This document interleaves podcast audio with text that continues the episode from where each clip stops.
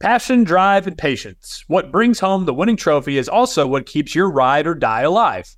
eBay Motors has everything you need to maintain your vehicle and level it up to peak performance. From superchargers, roof racks, exhaust kits, LED headlights, and more, whether you're into speed, power, or style, eBay Motors has got you covered.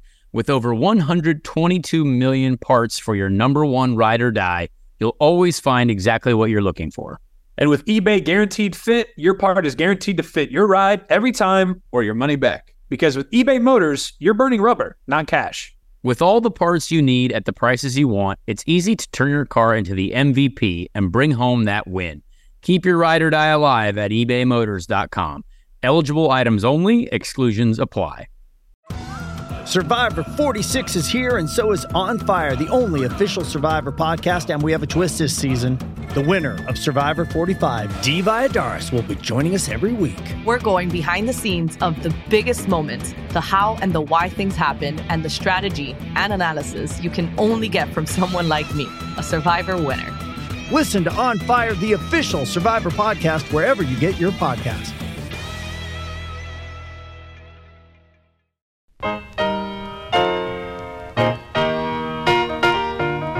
Following is a production of Dirty Mo Media.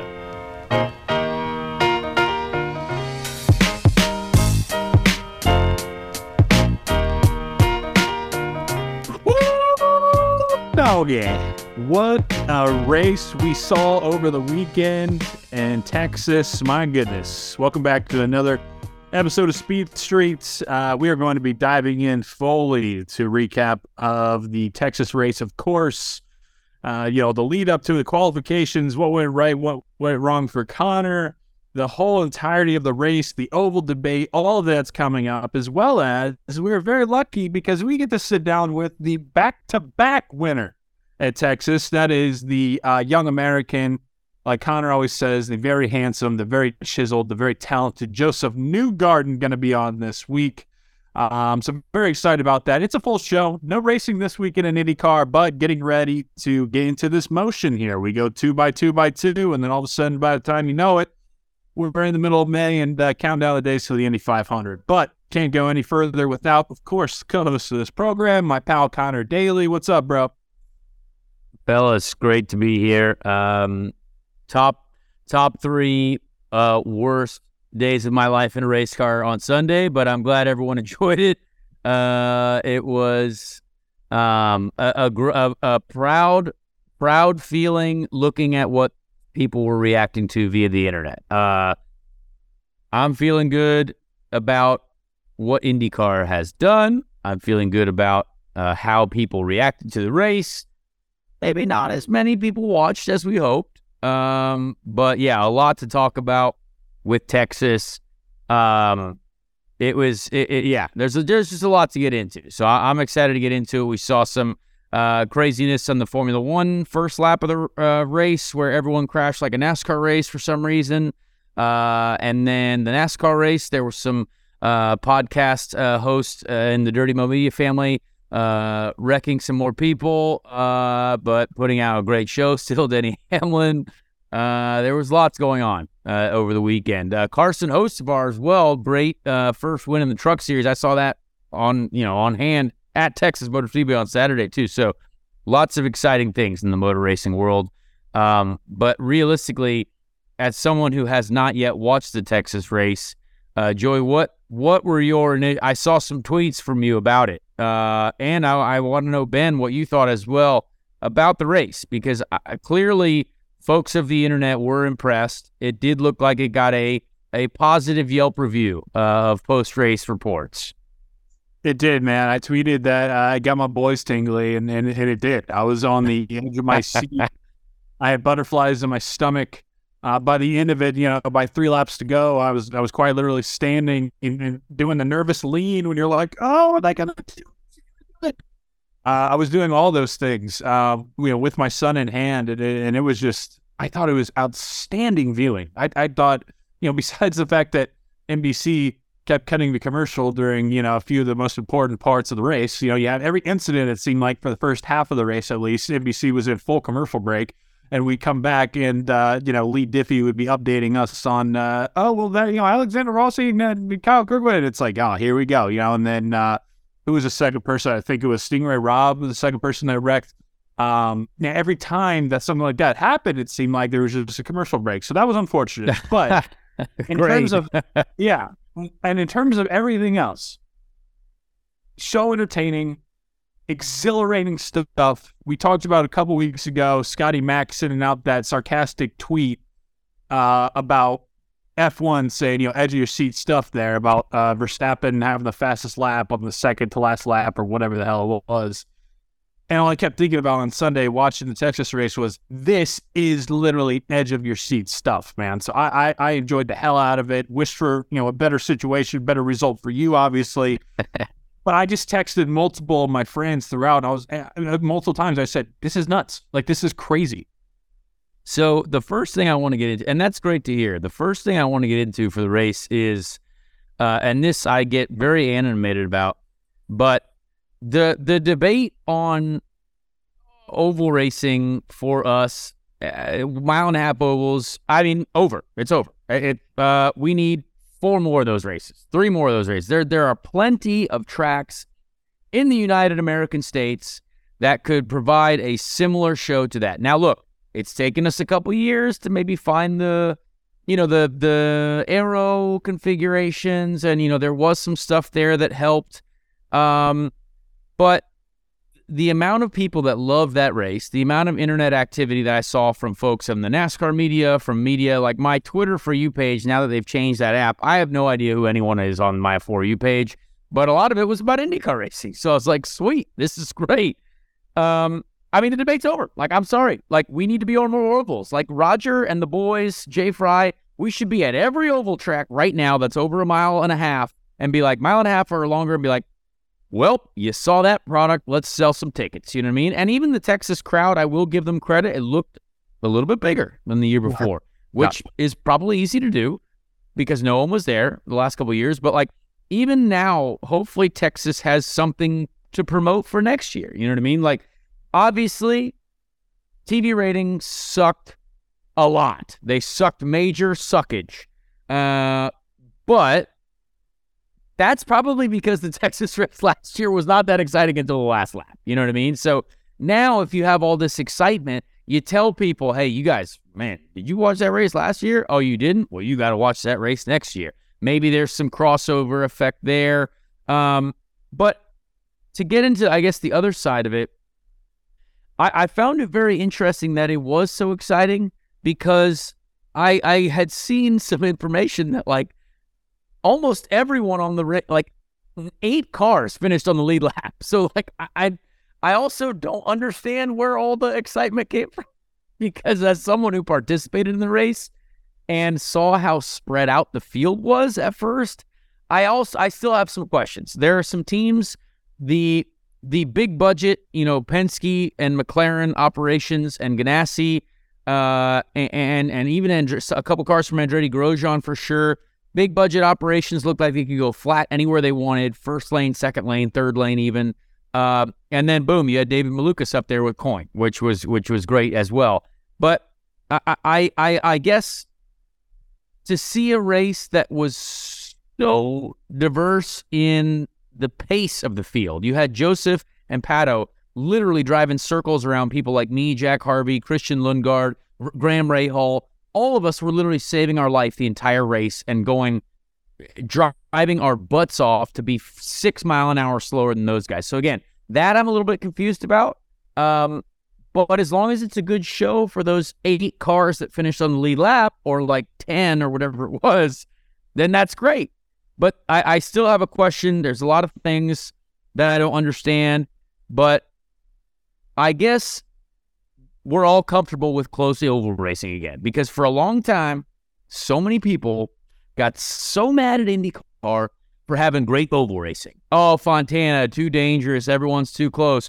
Oh, Texas can't have pack races. Too dangerous. It's uh, uh, it's like it's like listening to a bunch of losers wanting to watch paint dry. Like I don't care.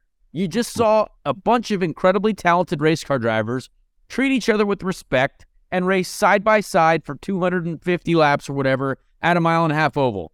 So let's go to more. Like, who's worried about this stuff anymore? It's it's ridiculous. Like, we have a great aero package. Good job to IndyCar for figuring that out. Uh, you know, maybe if the track was hotter on race day, it might have been a little bit worse, but it was a great temperature. It put on a great show. We had some options. So I'm sorry, but the the the fact that we even have to ask a question or people are asking questions, why are we not at more ovals? We need it now because we just put on a great show. Honestly, that'll probably be a better race, maybe even than the Indy 500. And I hope I hope not. I hope the Indy 500 is great, but you can't really do as much side by side racing uh, at Indy as you can at Texas. So you know, we, we kind of know what we're going to get at Indy, but love to see this for the Texas event, for the Texas crowd. Um, I, I just, I, I think for, I mean, we've we've been saying this on this show for a long time how we need more oval racing.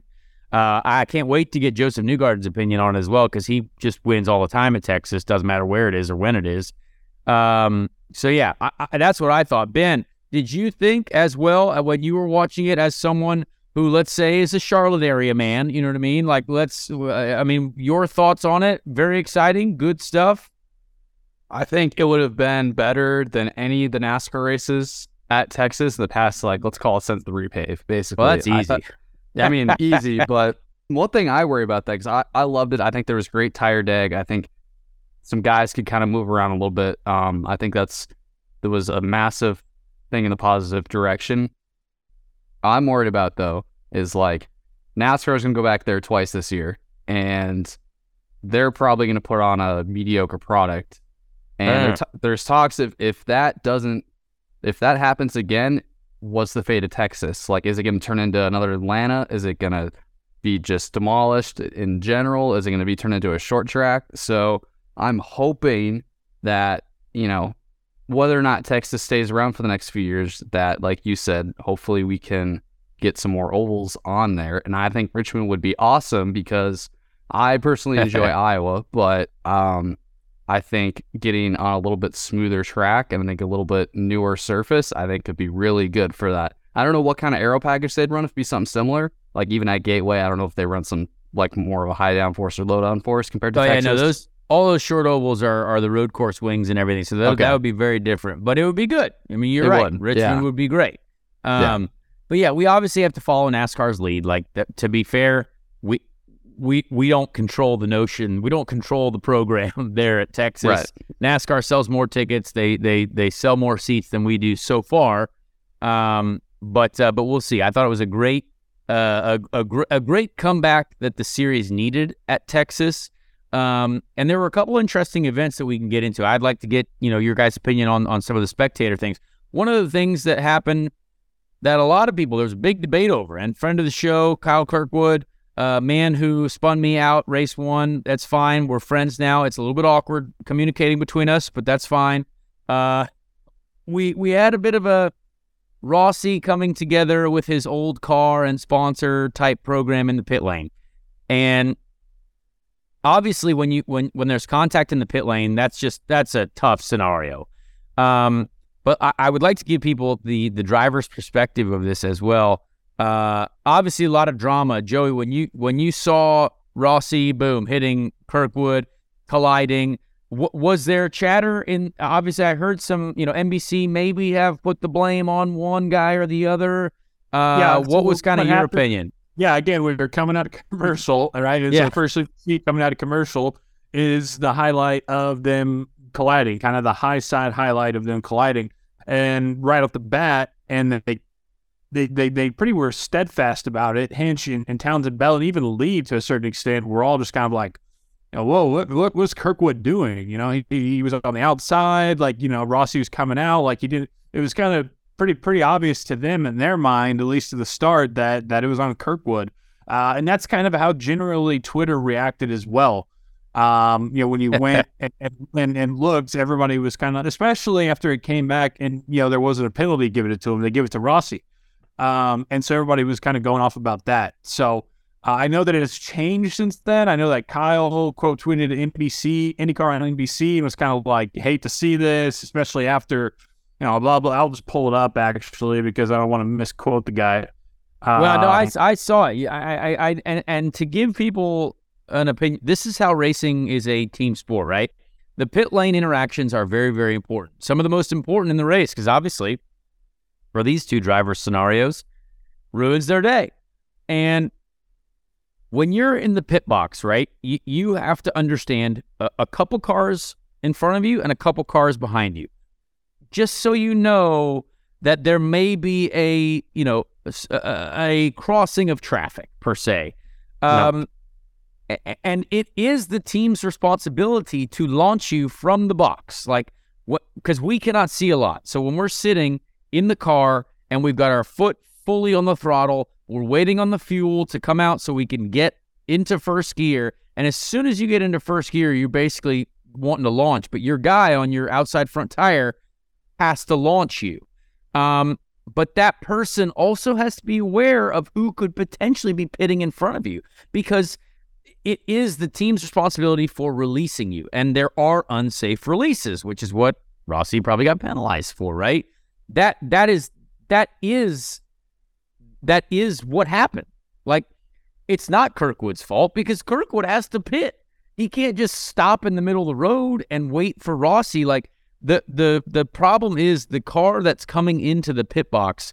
It's very difficult to get into the pit box. It's it's especially at Texas. You have your weight jacker all over the place. You got bars. Your brakes don't work as well as they do on the road course. The cars are set up to turn left. And obviously, you're turning left into the box, but then you have to turn back right, which it doesn't turn very well to get straight in the box.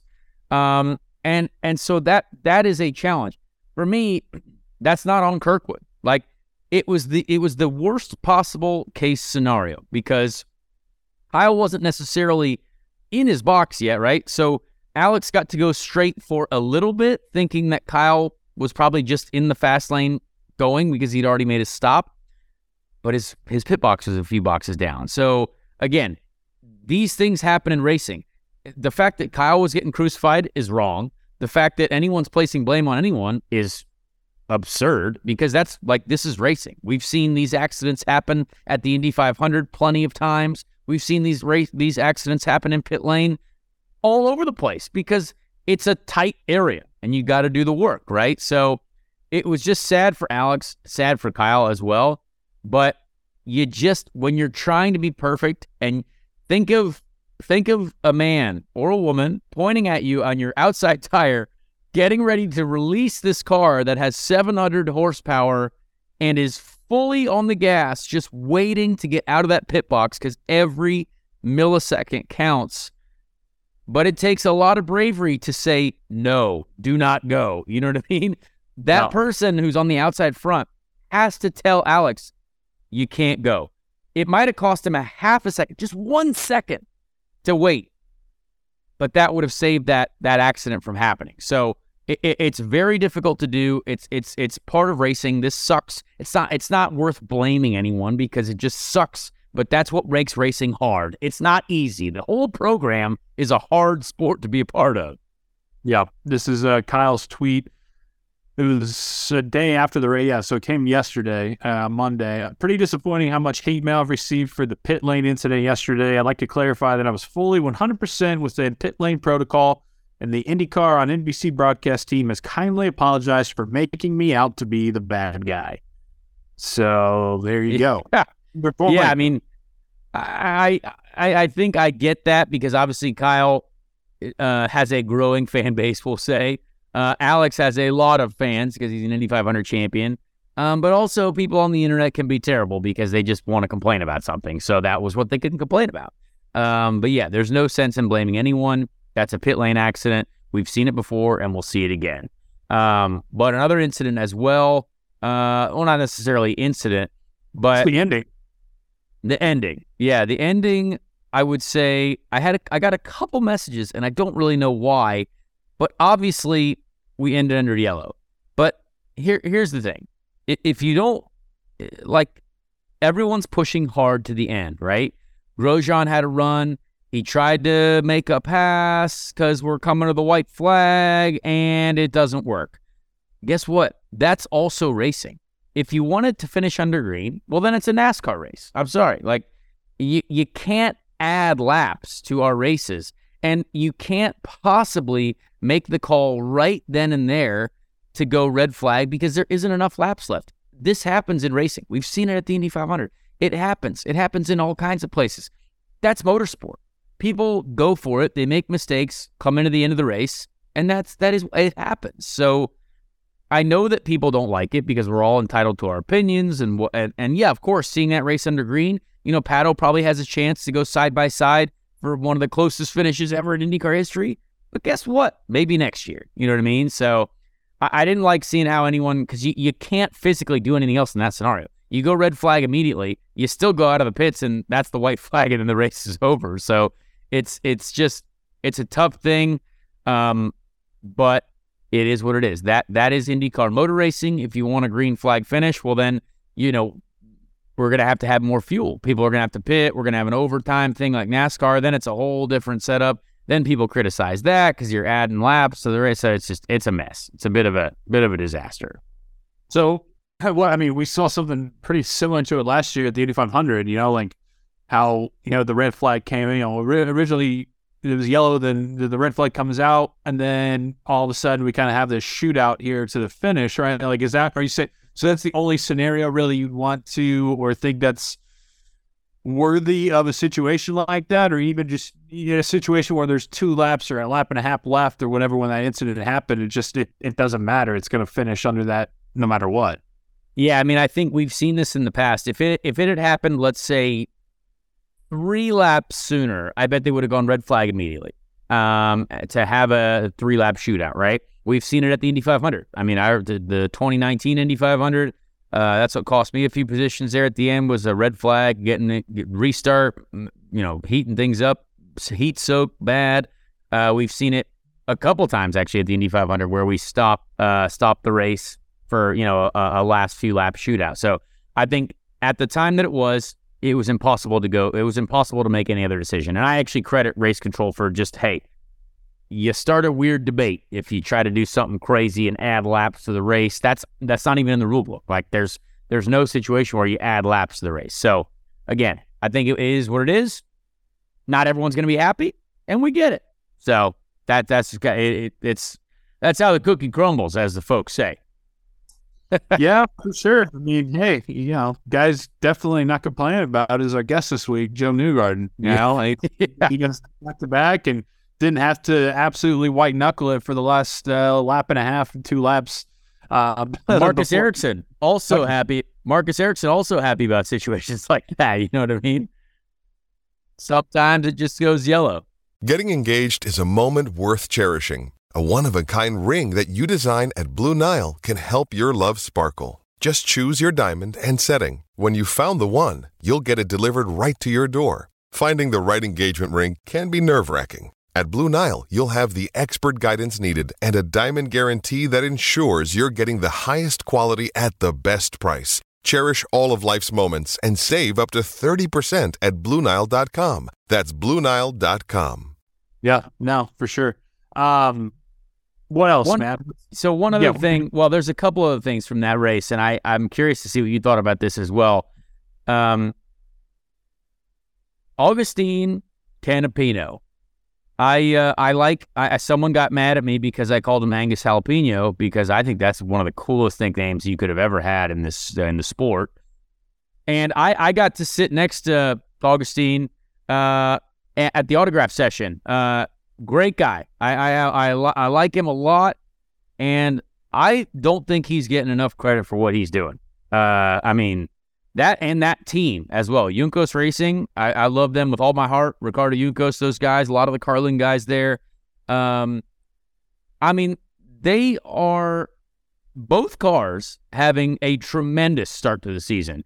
Agustin Canapino has not been to any of these tracks really before. Not not never raced on an oval, as far as I know. Not a super speedway.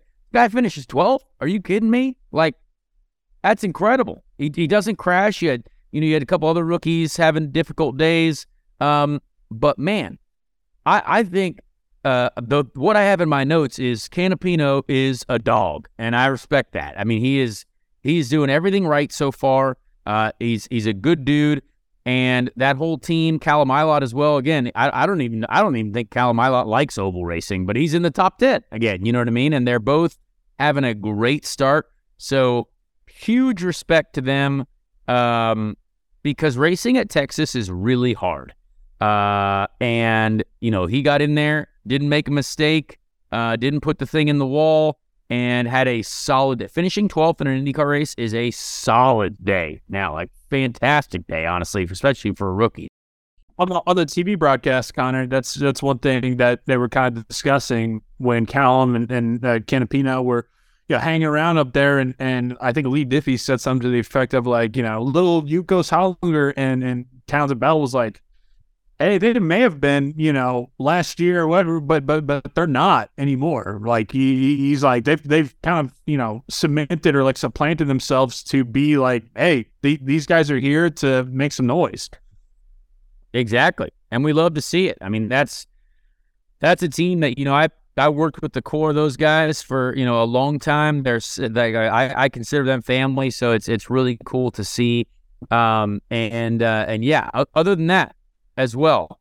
This is a, I guess, not necessarily about the race. I mean, Pato was great in the race, but Pato-Mania is uh, fully alive and well in Texas. Um, I think what we saw there is a almost F1 level stardom uh, for an IndyCar driver, and, and, I have not seen this for a young a young driver like Pato.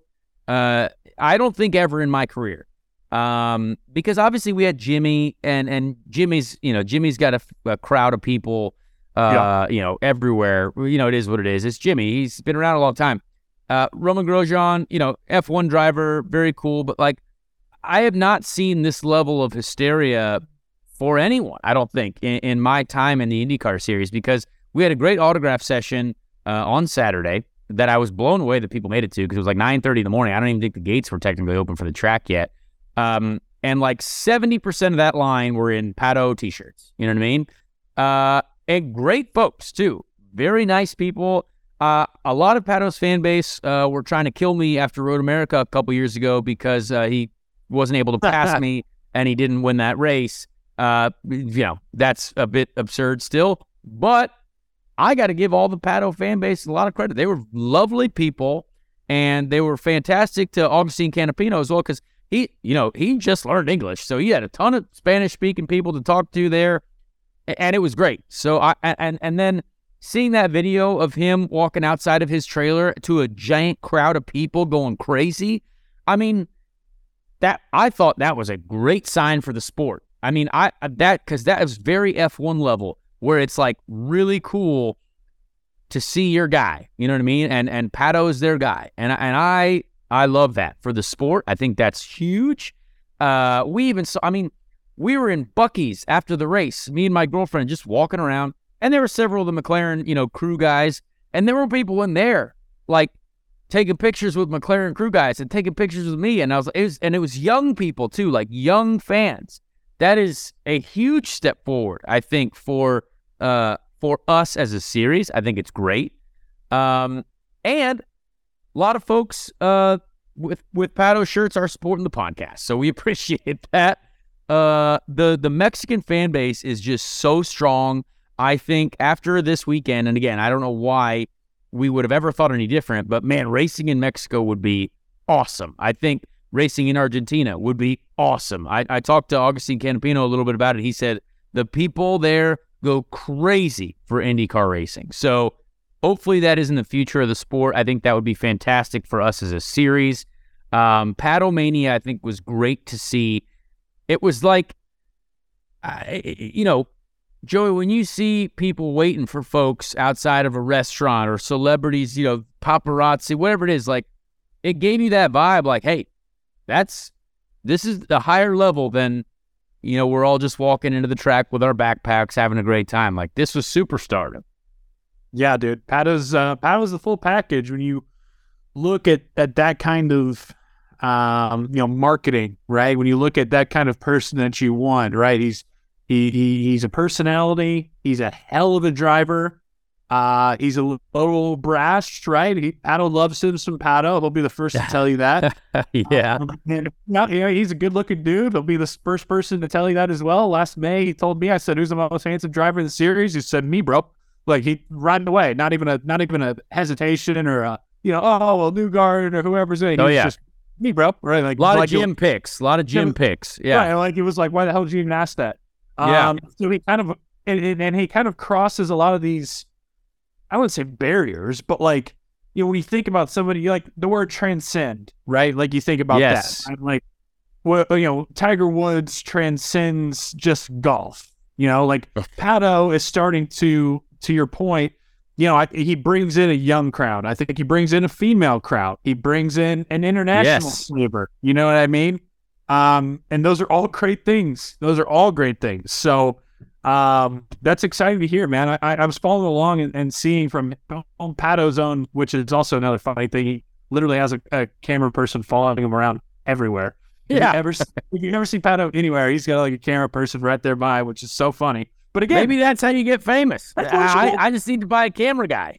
that, honestly, I mean, that's what you got. Like, yeah, like, you, you kind of lie. You know, I kind of laugh at it because I'm like, oh, Pato, like, get ready to hop in the car for qualifying, and he just has like a camera person follow him every single one.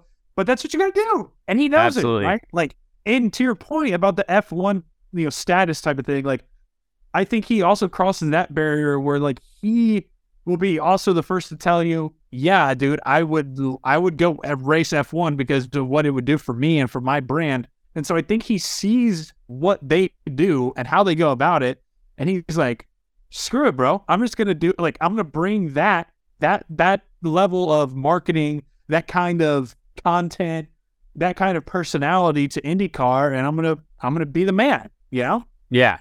And he's very passionate about uh, you know, growing our sport as well. I think behind the scenes, like in a lot of the drivers' meetings that we have, he's definitely uh he voices his opinion for sure on, on where where he thinks we should be going as a series, which I respect.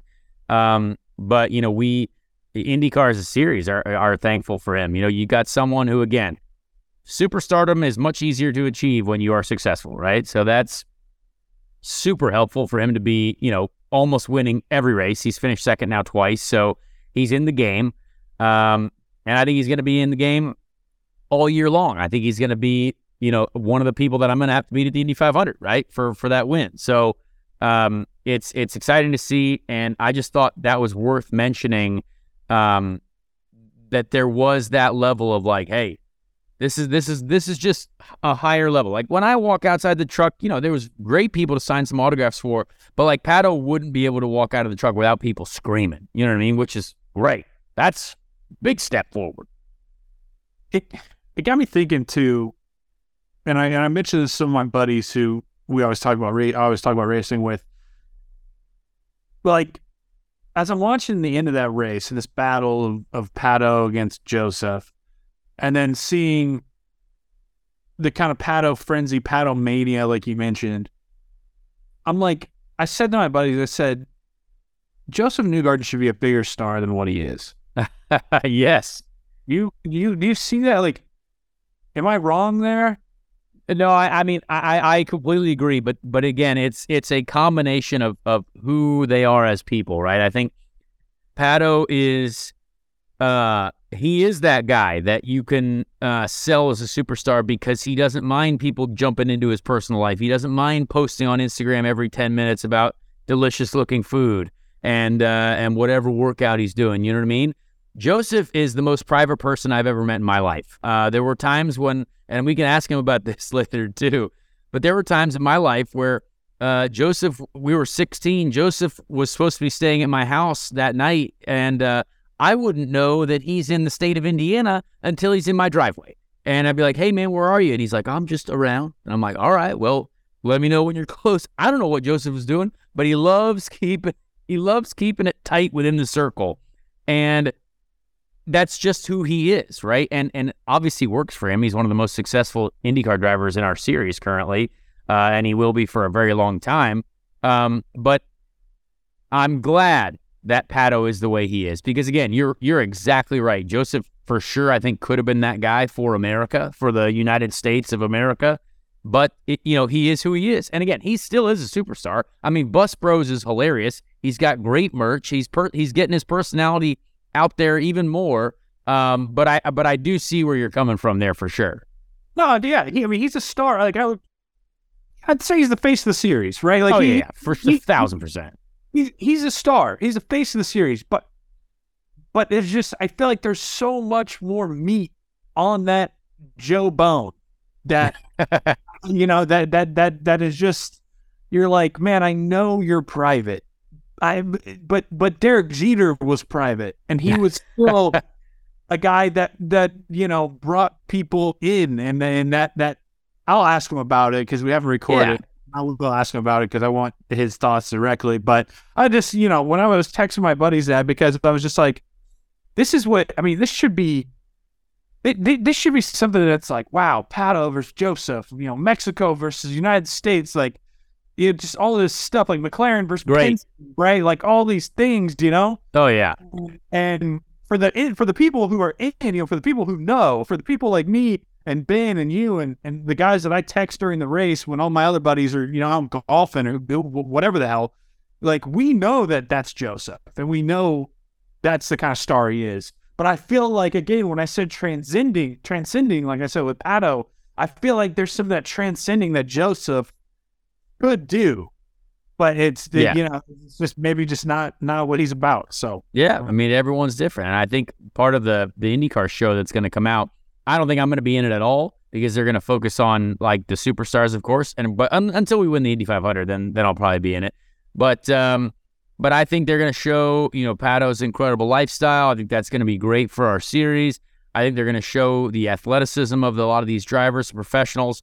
I do hope they spread it out a little bit to the more fun people and not just focus on certain people, but we shall see. I think there's going to be a lot of that.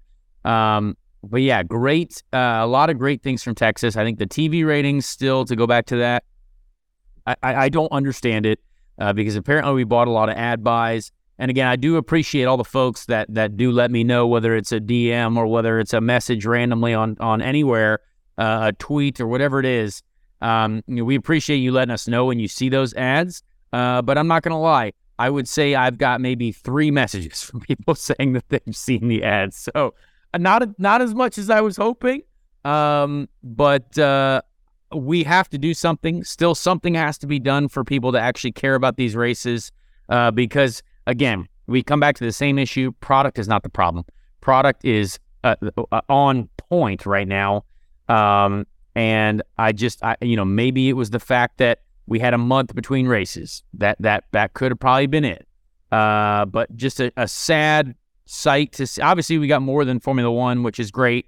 Uh, but but the Australian race, I think, was on at like two in the morning as well. So um, difficult to compare there. NASCAR was down a lot as well, uh, but they still have millions more than we do. So it's it frustrates me because of how good the race was, but it's about what I expect until we get a even wider push into the marketing realm. Uh, but great social content. I think for sure IndyCar is doing more with social content, which is good. A lot of great videos that I saw, a lot of little clips.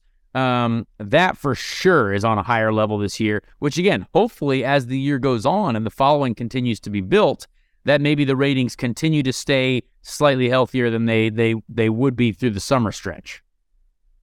Would you Yeah. say the social content has been better for sure? Yeah, I mean, yeah, I, I'd say it's I'd say it's been uh, more uh, more timely. Like it, it- you know, when when it when an incident would happen, when an incident would happen, um, or it was just a crazy restart or anything like you know, it, there was a video out there. You know, there's a clip Yeah. out there. Um, there the so when I spun, boom, great clip, and that was that, that people love to see that stuff. Like, I, I mean, Oh, honestly, yeah, it did look kind of crazy. So, I it was good good for them to get the clip out. you not feeling dizzy still after that one? You were coming right?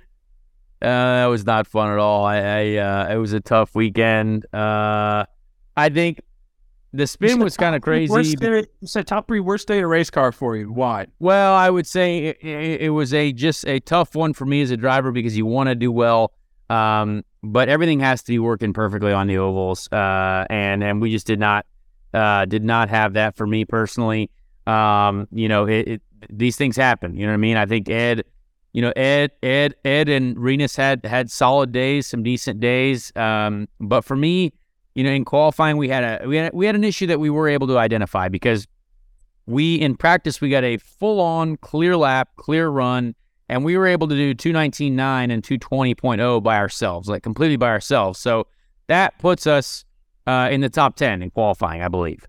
Yep. Uh, and and and when we went out for the qualifying run, we had lost four mile an hour. Uh, we had we we did discover the issue uh, um, that was causing the amount of dragginess in in the mechanical side. Um, and again, racing, as we talked about with the Alex and uh, Kyle, racing things happen sometimes. Uh, we had something like that happen to us in qualifying, which was a a real shame because I thought we had some good single car speed, but when it came when it came to the race session, then uh, we added a lot of downforce, but I just I'm not entirely sure. With so little track time, we're not actually able to evaluate a lot of the different things that we put on the car. That was new. You know, there was a couple different barge board programs, which which are aerodynamic pieces that we can put on the car um, to to change that to help give us more grip. Um, and I think what was interesting from a technical side is a lot of different people throughout the grid had a lot of different um, ideas on what downforce to run, how much grip we needed, all this, you know, all all these things. And um, you know, it's not anyone's fault. You know, I, I think me as a driver, I definitely um, prefer a car that's a little bit different to Ed and Rinus. Like obviously, we go to Iowa and I qualified third, and they qualified you know twentieth and eighteenth or something last year. So it can easily flip flop on ovals. Um, and you know, Ed, Ed, Ed I think w- will be first to tell you he he struggled last year at Texas and was much better this year. So you got to get in your little window of of happiness for for Texas. Um, and sadly, you know, I, I don't want to put anything on anyone from our side, but it was just a really tough day for me. I was not able to get what I, you know, what I could get out of it. Uh, but boy, I was in the same situation as all the Rahal cars essentially as well. The Rahal cars were a big struggle bus also, and I'm sure guess who didn't forget how to drive? Graham Rahal and Christian Lundgaard and Jack Harvey, because all those guys are podium guys, win potential guys. Graham's won a ton of races. Graham's won at Texas. And guess what? Poor Graham was struggling like crazy at Texas. So again, there are a lot of people who like to just continue to say that I suck at certain places or certain times. I'm like, well, are you saying the same thing about multi-race winner Graham Rahal, Christian Lundgaard, who is, you know, incredibly talented, Jack Harvey, who's been on the podium? you know, we have tough days on the ovals, and tough days on ovals are very much ex- expanded because of how difficult it is, um, you know, when the days are going rough. So, again, we, we did make it to the end, which is important, and I think we found a little bit towards the end. Um, but, uh, but yeah, crazy day to lose it in practice too and not hit the wall. That was wild. Uh, I just am glad I got away with that. Very lucky again, but we've had a lucky year, a lucky year on certain things.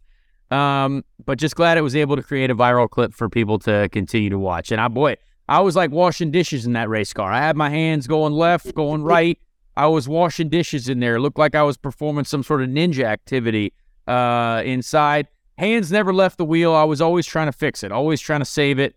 Uh, and boy, did we save it and kept the engine going. So that was that was all that that was all that happened. A lot of people say it was just luck, but let me tell you, my hands were doing some things in there, and I don't know what they were doing. I might even close my eyes at one point, but my hands were still working. I was gonna say, uh, can we expect a clip of that on your TikTok with uh, Flo Rida right round coming up? Well, there might week? be. I, I, am teeing up a TikTok. Yes, I do have. Uh, I got to cr- find a creative song, maybe creative caption, uh, but there will be a video on the TikTok. We shall see. um, is that your 500 car? No, no, it is not my 500 car. So, um, it'll be very different for the 500 as well. You know that that Texas requires so much of a different um, program, I would say, because think of how great Josef has been at Texas for the last few years, and yep. it's very different come Indy 500 time. Uh, even Penske at the Indy 500, I would say, has struggled uh, way more than they have at Texas. So just imagine that as a fan, like you think they're going to be really good, but Indy and Texas are wildly different places but they do have the super speedway wing package and we are going fast so uh, still very very excited for indy and and you know we learned a lot uh, there. And and and thankfully Rinus and Ed had a good day. Ed, Ed I think was proud of his day.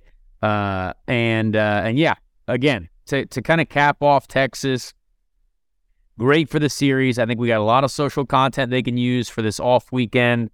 Um, again, it, it, be a friend and tell a friend about IndyCar racing because my goodness gracious, like if you weren't watching that, like what the heck else were you doing? I mean, certainly weren't watching Formula One, uh, or I mean, I mean even the NASCAR race. I thought it was okay uh, to talk a little bit about that, but definitely not not anything like what we were seeing at, at Texas. You know what I've seen uh, here recently, and I think I gotta give us a little bit of credit, Conor. is I, I I've seen a little bit more of young Colton Herta posting on social media. I did see that. I did see him tweet today. I saw him tweet an that he Instagram enjoyed the post, race. uh, recapping. You know, it's like, hey, maybe he came on Speed Street and we got into him a little bit. He said, you know what, maybe I should. Maybe I yeah, should. w- it was funny, man. I did see him tweet. I enjoyed that. Uh, Colton, look, you know, th- those Andretti cars were quick, and and Grosjean, Grosjean was having himself a day until he found the wall. Uh, Roman Grosjean actually did call me yesterday, uh, the day after the race, and I do appreciate uh, uh, a, a Frenchman reaching out to me and and saying that he definitely felt bad for for the day that I was having. Um, I think there's a lot of mutual respect, more so than people think uh, when there are tough days had on ovals because there have been a lot of good drivers who've had those days. Um, and uh, no, matter what you think of me, I think there are a lot of drivers who kind of have known me for longer and know what what I can do. And um, and yeah, Grosjean, it was it was fun to talk to him a little bit after the race because he was like, man, it was so fun. Like we can do this, we could do that. And I was like, that sounds fun, honestly. Like, it sounds like a great time. And then uh, it was, but the, the, you got to think what's interesting about Grosjean that would that would have been probably his first time racing side by side like crazy like that. You know what I mean? So when he's going in there fighting for the last lap and trying to get a little bit of that, you know, maybe find some air to get a little bit of grip, didn't quite find it, and he doesn't realize that car on the outside of me is not going away. and so boom, clips him, and it was just that, you know, it could have been worse than it was. Glad it wasn't uh, worse. But uh, I'm sure uh, Romain, Romain, Roman Grosjean's um, is definitely gonna, you know, put that in his memory bank as as quite a learning experience. So what a uh, what a what a time in the uh, Texas Texas landscape. Yeah, definitely. I think uh, Scott McLaughlin he posted a, a photo of um, I can't remember the two cars. It might have been Arenas and maybe Roma or something, but it, it was just side by side three. He was right smack dab in the middle of them. Um, no, no, it was it was Lundgaard was in the middle, McLaughlin was on the inside, and I think Josef was on the outside, three wide. Because Okay. I remember that restart. We, I was right behind Lundgaard for that restart, and uh, we decided to pit for fuel because it was going to be real chaotic, and obviously we were not having a great day. So we are like, hey, we're going to get some extra fuel to make sure we make it to the end here. And Wow. the Rahal car stayed out, and they were obviously three, four laps down, and they got swallowed up on that restart, and that was that could have been an accident waiting to happen there, but thankfully they made it through. Yeah, God, talk about. I mean, the start of the all the the- start of the race, all the restarts. You're just kind of, you know, I know you guys are for sure, but the, you know, even as an audience member, I'm like, hold on my butt a little bit, just hoping, you know, I would see the the dirt and the grass kick up for people who are kind of diving in right on the inside. Oh Uh, yeah. And I would, I would hold my breath for a second, but no, no crashes on that, so that's uh, that's good. Um, all right, man, you want to get to uh, the the the famous, the talented, the uh, one and only Josef Newgarden? Actually, I Yeah. think it's what's name that too. So I don't think Yeah, he's- let's just get into it. This episode is brought to you by Hyperice, the leader in advanced warm up and recovery technology. They have tons of innovative products, like Venom heated wearables to help soothe sore back muscles, Normatec compression boots to speed up recovery and increase circulation, and Hypervolt massage guns to improve mobility. Loved by athletes like Naomi Osaka and Erling Haaland. Try them yourself. Get 10% off your order with the code MOVE at hyperice.com. This episode is brought to you by Pepsi Wild Cherry. Pepsi Wild Cherry is bursting with delicious cherry flavor and a sweet, crisp taste that gives you more to go wild for. Getting wild may look different these days, but whether it's opting for a solo Friday binge watch or a big night out, everyone can indulge in their wild side with Pepsi Wild Cherry. Also available in Zero Sugar. So grab a Pepsi Wild Cherry and get wild. As mentioned, we have a very talented and uh, respectable American man uh, as our guest for this show. Uh, he's very successful. Uh, I've known this man since uh, many years ago. Uh, he has many more trophies than I do, and he really represents America in a great way. Now a father and a Tennessee man. Uh, Josef Newgarden, thank you so much for representing your 14 different sponsors for Team Penske, Chevrolet, and all that for us as an IndyCar representative. Hey, it's great to be here. You know, you got a couple of Joes that are new dads it's it's great. It's a great time to be alive. I'm, I'm happy to be on the, the pod for the first time. It is honestly. This is the first time in our show's history where we've had a uh, the the previous race winner uh, on the show uh, several days after the the victory. You need to put in like a Um, horn right now. Yeah, yeah, Like yeah. Well, we can insert sound news. effects. We do have that technology here at Dirty Mo Media. We'll tell Dale Earnhardt Jr. about it. Uh, Josef, you lapped me probably 10 times. Uh, really appreciate uh, what you do for our sport. But Texas in general, I think the the people's reaction to it, the the world of the internet, uh, the world of um, social media, of, of of people that get angry on Twitter about racing, they seem to be slightly happier these days. Um, as someone who was battling at the front really the whole day, uh, did you think that was hey, this is now Texas like that like we were used to? This is the Texas that we need to be? Because I think there's a little bit of a bit of both because only seven or eight cars finished on the lead lap. So that that is a different side of it than I guess the way people talked about it, it's as if the top 20 of all of us were racing side by side. But it was really just a few of the guys at the front. But thankfully, that made it exciting. What do you think? Yeah, I mean, I guess I'm of the opinion that it was a good balance. You know, Yeah. I, you know, I like the stuff that's not marketable and and boring and Because you win all the time. Well, I want I want low like you know too little downforce and you know no one's close and you got one car out front leading the whole thing and running away. Like that's that's what I want, but it doesn't look good. And you know I I I think it's also tough to bring back full on pack racing and IndyCar you know and and it was amazing. Like when I think when I think of IndyCar at Texas I think of pack racing. I think of Yeah. the most amazing 07, 06, 06, 07, 08, under the lights, three wide, sparks. You know, you remember it. It was just, Oh, yeah. it, it was an incredible show. It, it, you couldn't not love it when you watched it.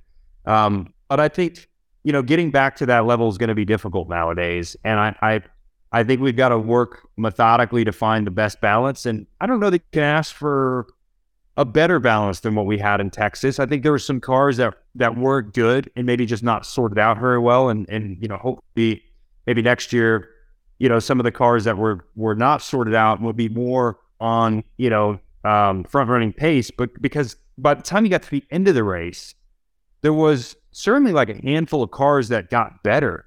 And it just packed the whole thing up even more. And even cars that were laps down were like in the fight towards the end. So I, I felt like the package was a really good balance, and, and that's why we saw a good show. I th- I thought this was as as someone who started at the back of every restart. I noticed how they they separated more at the beginning, and then at the end, I know there was like the the towards the end there was a restart where we were there were some people that were might have been close on fuel. There might have been some fuel saving going on, and I thought, oh, everyone's just saving fuel. That's why the restart has is much much closer. But I think you're right. People did get better, and that field did not quite spread out as much because the last two restarts, you know, everyone was kind of there, and and that's what I think made for it to be even more exciting. Yes, it spread out, and you know, everyone up to like fourth position was a lap down, but that happens sometimes. And honestly, back in the olden days of oval racing, that used to happen all the time. But the way the race worked out, I think there's always going to be cautions at random points because it's hard to drive. Coming out of the pits, there's all kinds of craziness. People are side by side. There's rookies making mistakes. Um, and, and and I do agree. People are good at what we do here, and and and there are folks that got better. Seeing Malukas there at the end too. I mean, was that a bit of a surprise for you, or did you think it was just you and Pato out there ripping all the way to the end? Well, I think if if even at the end there, if we would have run a full stint, I think Pato and myself probably we, we had the best cars. There's no Oh, yeah. doubt. You know, we had good car speed and they were handling well. I think we still would have probably separated a bit, but it was going to take 30, 40 laps before that happened. I mean, you were going to be together with with the group for a long time. So, yeah, I I just I think a lot of people got better, and I it was for the show. It was a really good ending because of it. You mentioned it's going to be difficult to get back to that kind of racing. Why? Like fully all time. Why? Well, I, I you know, I think the uh, it it's tough to go back to that style of racing after you know some of the incidents that we've had in IndyCar, and I also think we've found a great blend. You know, I want part pack racing as as far as you know running close. Let's just say pack racing is running really close and keeping everybody tight.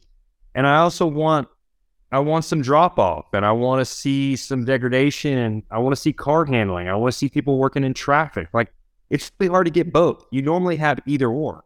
And it seemed like this race you got both of them. It's like if you like pack racing and, and super confined space, you got that at the end. And if you wanted to see some cars that were excellent in traffic and that were good at tire management, you saw that as well.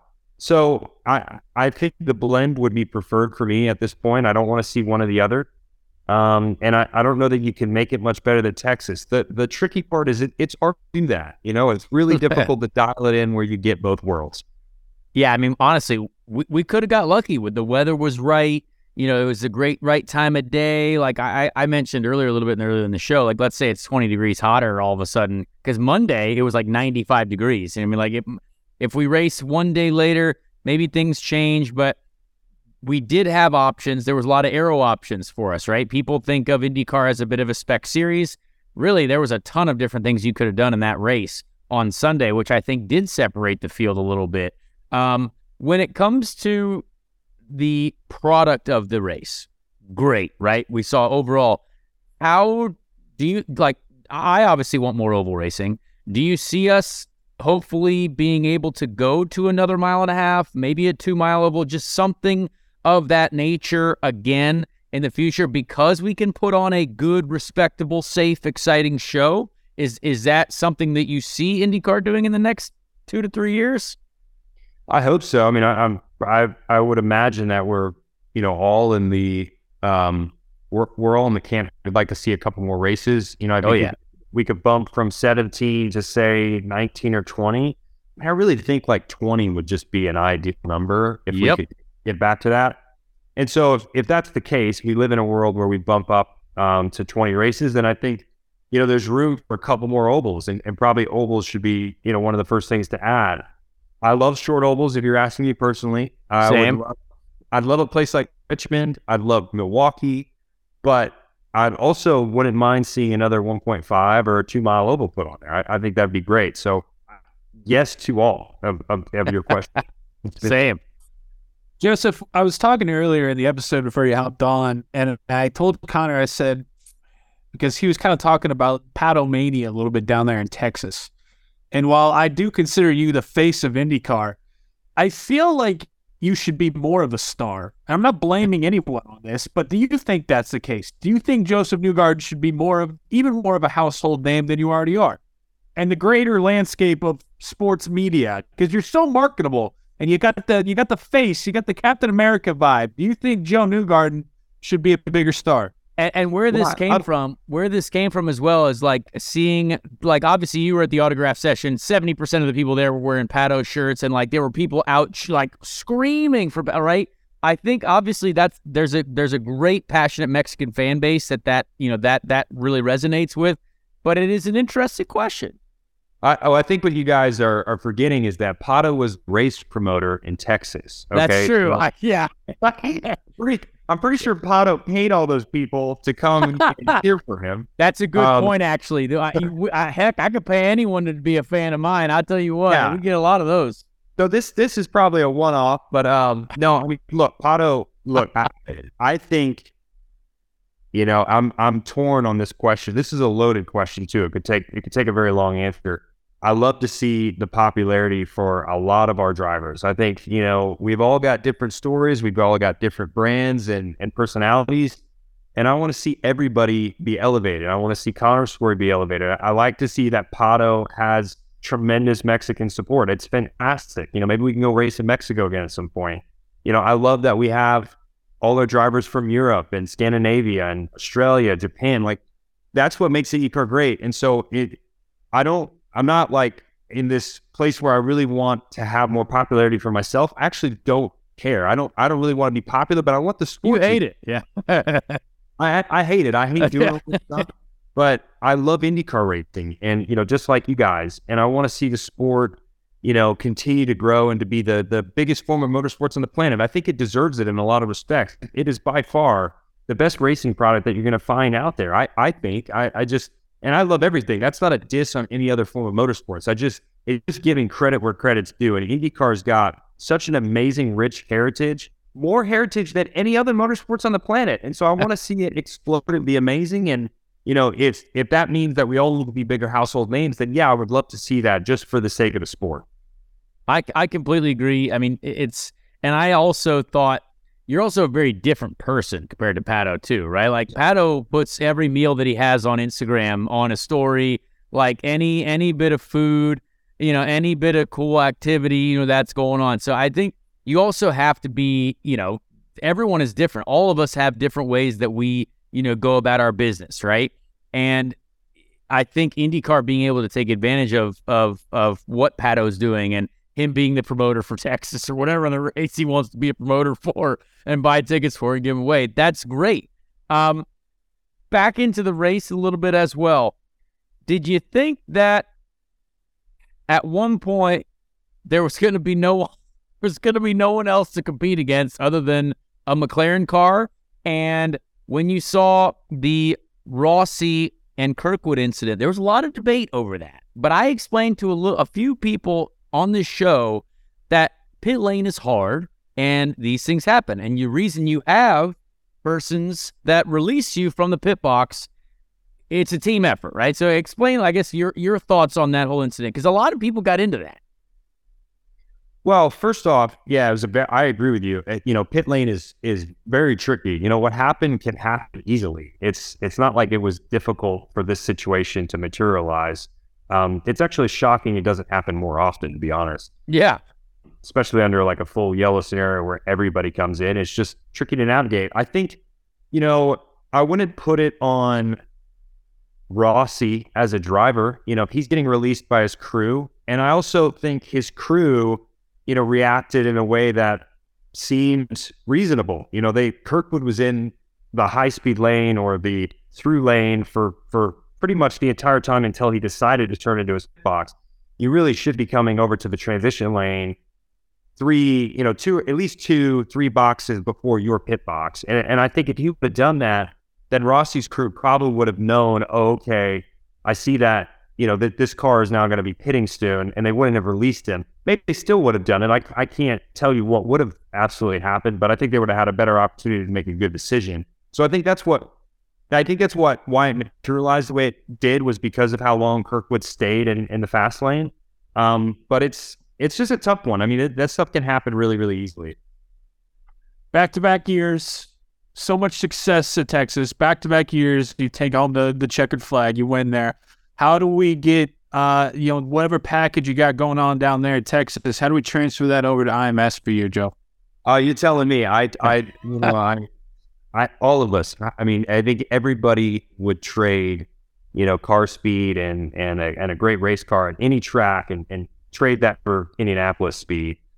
So um, look, I'm here. I'm here to fight the good fight. I I'm not I'm not going anywhere because I'm I'm locked in on the program and, and what we're trying to do. I have full belief that you know we can figure out the weaknesses that we had there's is no hiding it. You know, we've been we've been pretty weak as a team at Indianapolis the last couple years, and we we know it. We've been. It's not like we've been working to try and you know fix it. But I I thought last year we made a lot of progress and we didn't have a lot to show for it. And and this year we're trying to get another step further. So I, I feel very encouraged. I think Texas was a little preview of that. It's the best car speed I've ever had in my life at Texas Motor Speedway was a couple days ago. So I was so pleased with that. I told my engineer Luke, I said, Luke, if you can give me that like you did at Texas, give me that at Indy, and we'll have a shot to win the race. So we, we know what we have to work on, and I'm really hopeful that we can get there this year. Well, Luke, I, I know Luke very well, and so I, I he he gave me a great car at Texas as well, so I, I definitely understand that. Uh, I, I could have used at least half of the speed that you found myself. Okay, can we go real quickly back into our lives as youths? Um, now you know I know probably longer than anyone in motorsports, Conor. This is true. I have known Josef longer than anyone that has ever known Josef, maybe except for his parents. Uh, what do you think would be when you look back at all that you've done? Because we both had kind of weird, zigzaggy type programs to get to where we are now. When you look back at racing in Europe, when you look back at, you know, putting things together to race Indy Lights, can you tell people, I guess, how how close were you to like really struggling to make that Indy Lights season work and make things happen in America compared to because like you had gone to the Formula One route, right? GP3, Formula Ford, like had some success over there, but it was tough. Obviously, I, I would say because what I've realized recently is a lot of the fans of our sport, eh, let's say they're new to it, right? They don't know where we came from. They don't know our path. Like we have a lot of fans in our sport who have followed us since Pro Mazda, Skip Barber, Indy Lights, all that stuff. But I, a lot of people who tell me I suck all the time probably didn't actually know me when I was younger. You know what I mean? Like we both had very interesting paths. And I would say that you guys probably were struggling to make that Indy Lights season happen, right? To to to then that vaulted you into IndyCar. Tell tell people a little bit about that. Well, I mean, it ended up being, you know, one of the most pivotal seasons of my career, as you know. Uh, you know, just just running Indy Lights in 2011, and then winning that championship to to get a contract immediately in that off season, you know, and then it being a three year contract and and figuring out how to get the team to like stick to that three years. Huge. It was huge. It was absolutely. It was. It was massive. I, you know, I would not have the career without that moment. But exactly as you alluded to, before I got in that seat in 2011, I really thought it was all over at that point. You were pretty much out of money. Um, we put a lot of money in. You know, my family had put everything they had into it. I mean, and more. Yeah. And old Papa Pong out there, he's trying to wheel and deal. yeah, you know, I'm, I mean, Joey was Joey was the guy that kept the lights on and just said we're going to figure it out. You know, and, and God bless him. I mean, it just would have, yeah. it would not have happened without that man. Um, but it was really touchy. You know, it was it was touch and go. And you know, the the thing was, it wasn't like it was touch and go. Actually, it was touch and go through the season a little bit. We didn't even buy car insurance for the car. couldn't afford it. Um, but I never thought that. You know, I, I kind of, I was so lucky that, you know, Joey handled it. And I was like, I'm just, I'm just focused on, on the car. I didn't have any stress on me. I was just, I was just trying to drive the car fast and everything worked out. But yeah, I was in Europe before that. You know, I, I went to Europe in 2009 and, and ran a couple years there. And I would have loved to have continued on that path. I just, yeah, as you know, Conor, I, I didn't have the funding to go, you know, in the junior formulas for Formula One. And you need so much more than just the base funding to run in the championship. You need the, you need the funding to get in with a Formula One team, you know, to get test days and get on simulators and all this stuff. And I, it just it, it ran out. So Indy Indy Lights in 2011, it, it made my career. There's no doubt. So what I'm hearing from Matt Josef is don't put my son into motorsport. well, look, if you have confidence, Joey, that you know it doesn't work out. Um, and you're massively in debt and that you can work out your way out of it and, and, then go for it. Give that a shot, you know? I mean, it might work out, dude. Hey, can't take it with you, so fuck it. put it into Look, a put it into a car. That's what McLaughlin clearly said. can't take it with you. exactly. And and he will prove it to you as well. I, I, I think we obviously know that this show is going to be a multi-billion dollar industry later in life. We are going to make this show, but the Speed Street is going to be on billboards in New York City. Yes. Understandably so. Um, but you and Scott be. McLaughlin, that's a great, it's a great, interesting point that we just brought up. You and Scott McLaughlin, the Bus Bros, incredible merch, incredible. Uh, basically, I would say you guys are probably uh, top three on the IndyCar marketing, um, you know, ca- program category uh, fan interaction. Uh, you and Scott, best teammate ever potentially, or is this something that you guys, uh, you know, obviously you're both very good, but what you guys can do together? Let's say you guys crash into each other at one point. Is there going to be a Bus Bros episode after that? What happens? That's a good question. I don't know. I mean, we talked about it. Um, I, I, I think so. I think I like to believe that we can work through whatever is inevitably going to happen. It's just for IndyCar marketing sake. I hope to God that you guys wreck each other at some point because I will be first person there in the grandstands or yes. the whatever the ring around that fake boxing fight that you guys will have in the Bus Bros Arena because that would be fantastic. No I, offense I, to your championship fights, whatever that is. I think it. I just don't see how it doesn't happen at some point.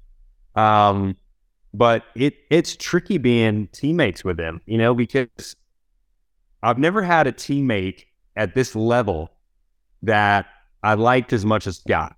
Like I, you know, he's like just a really great friend, and if I wasn't his teammate, I would I would be really close friends with him. And and I it- agree. It's No. Great dude. I don't know how I don't know how you you can coexist in this type of environment. It's it's difficult. You know, you could be a good teammate, you know, as you should. You know, we work together, we push each other, and, and pushing each other only helps both of us. But, you know, it, it's just I want to like smash this guy's face in, and I also really like him, and kind of I kind of want him to do well, but I don't want to do well. I, I don't know. It's just a, it's a very difficult emotional dynamic to be in, and that's how I feel with it. But he's he's a tremendous person. He's a great teammate. We got a great little gig going on, and you know it's only time. It's it's it's it's only a matter of time until it all gets ruined. Well, I, I got, I got, I got an idea that just that just sprung on me here. I, I think what needs to happen is we need to have a mesh point here of Speed Street, Bus Bros, Muscle May on the golf course. Right? Because I know that Conor's Yeah. got both big golf guys. I'm becoming a big golf guy. I know you've gotten out there, Josef, and, and you know swung the, the clubs around a little bit. So we do a foursome. You know, we could do it for charity. We could do it for a video series. I don't know, but I think that would be some pretty awesome stuff. Speed Street versus Bus Bros, two on two, or we do a foursome and take on Off Track or whoever the hell. I, I, I love it. I, I think you might as well just book it. We're gonna do this. We need there's this is the collab that people want, and whether it's golf or it's something else, during the month of May, we're gonna make this happen. All right, just just book it now. You're darn Okay. right. Uh, two quick questions before you leave. This is going to be a really difficult one, but uh, I know you feel very strongly for it. How do we get people to watch IndyCar racing on television? Ah. oh man, Because I fight this fight every day, but give us your quick thoughts on. I think we're doing better on social media. I think we're doing better, but it's gotta. How do we get it? How do we get there? Well, the tough thing is, and I, I firmly believe this now, having been, you know, involved for for a little while. It's not one thing. You Yes. know, It- there is no mm-hmm. magic bullet. I mean, the only way that you could have a magic bullet is if someone like Netflix said, "Hey, we want to make a purpose series for you, and we're just going to promote it. We're going to put it on the front Front page." page. Yep. Okay, that is a magic bullet. Yeah. But that's not how this stuff works. So you're not you can't that's a that's a non-existent magic bullet. So when you look at it realistically, it it really is everything. You know, we've got to be better on digital. We've got to be, you know, we've got to be covering storylines. We've got to be making the drivers stars more often. You know, our race tune-in marketing has to be better. Um, and I think everything that I'm saying now is happening at the moment. I, I see Yes. tremendous amount of progress from Penske Entertainment. Um, I, we all have. And the other thing is it's going to take time. It's going to take everything and it's going to take time. Yeah, I think we're taking some good steps. I, I'm, I'm really encouraged by this TV show that's going. I think, you know, just getting people familiar with the personalities, getting pe- people familiar with your story, Conor, or a Pato story or mine, just, just as examples, is really, really good. People don't know our personalities. And so it's, it's hard to want to tune in and cheer for people when, when you know nothing about them. And then, you know, on top of that, we just got to continue to push our organic product. Like that, you don't need to change the racing product. It's so good, and so just let that let that also work in the background as you're, you know, you know, slowly pushing all these other areas. But just- there's no there's no just simple answer for it. It, it, Yeah. it's got so much to grow. Yeah, well, that TV show is probably not going to feature me at all, but uh, I hope to make at least five to ten seconds of the background. Um, oh, you're in there. You're gonna no, you it. you Sure. stars will take it. You look, you guys that look cool and have big arms and like cool chiseled abs and and cool hair, like that'll be fun for you guys. Um, I, last question. Uh, we're gonna have you uh, speculative speculative Josef here. Give us a top three prediction for the Indy 500. Uh, no particular order. Just give us a top three prediction right now off the off the bat. Uh, You can I- include I- yourself. You can include yourself. I love that because I don't want to. Um, I'm gonna go. I'm gonna go McLaughlin. Yes. Um,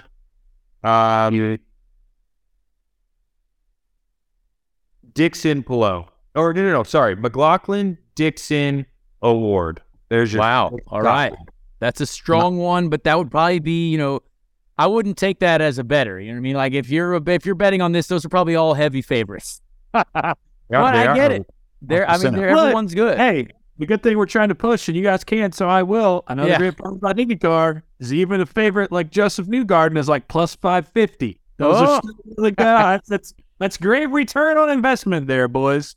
Yeah, we're not allowed to talk about sports gambling, but Josef, we appreciate you being here.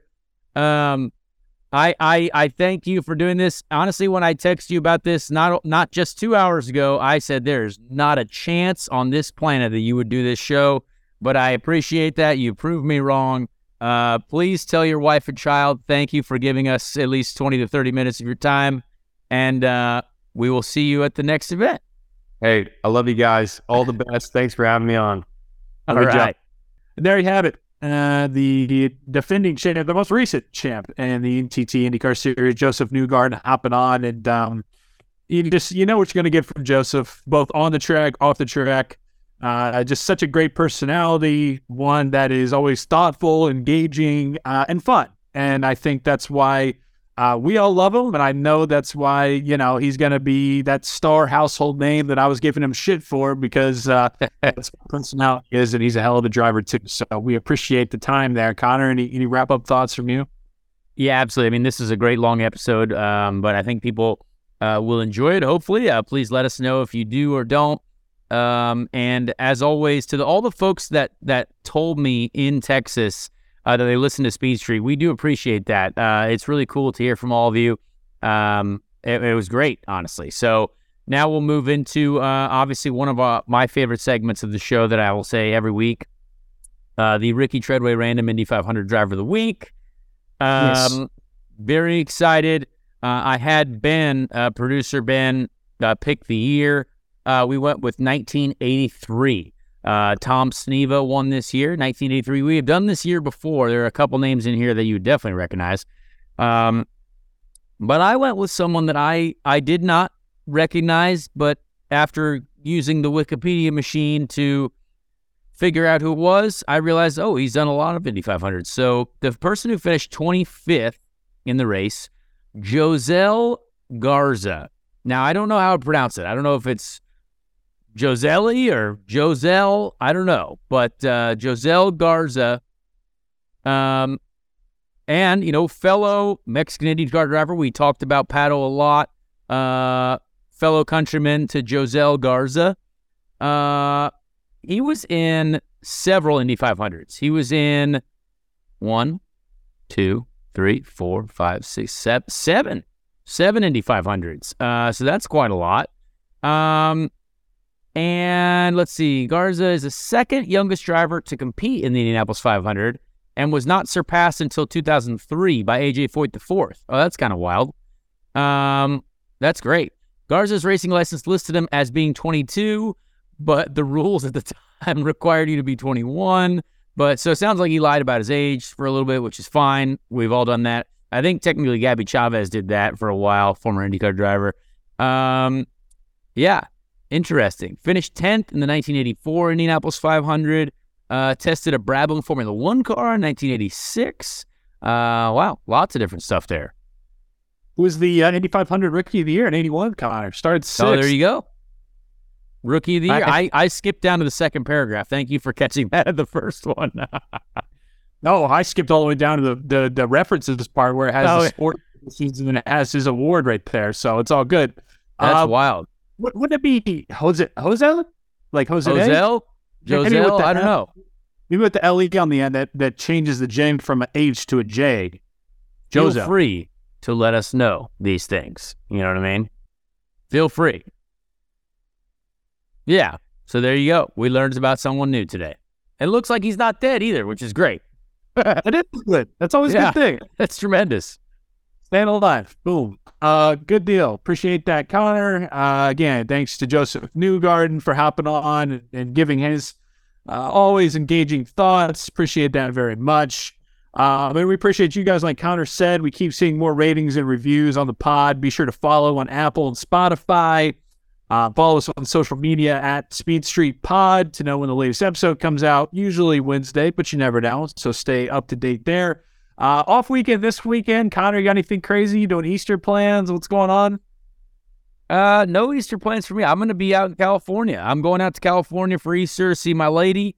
Um, and we're going to have a full week of Long Beach uh, excitement and preparation for my 100th IndyCar start out there. Can't believe Yeah. I made it this far. Um, so yeah, we, we will see what happens, but uh, can't wait to get out there for Long Beach. It's a great race. Fantastic, man. Well, that's uh, all good things to come. Next week on Speed Street, we'll preview that. We'll talk about Conor's 100th start, which is great. Um, and of course, everybody uh, have a great holiday this weekend. You're celebrating Easter. Happy Easter to you all. Hopefully, if you're traveling to be with family and friends, you'll be able to tune into us and have a great time. So, uh, for Conor Daly, Ben Waddle, Joey Mulinaro, we'll talk to you next week to get ready for Long Beach on Speed Street. Check out the newest episode of the Dale Jr. Download, available wherever you listen to your podcasts. And don't forget to follow the show so you don't miss an episode. Big Check out Dirty Mo Media on YouTube, Twitter, Facebook, and Instagram. Coming, bud. Dirty Mo. You're gonna do it. You're gonna win it. You're gonna win it. You're gonna win it.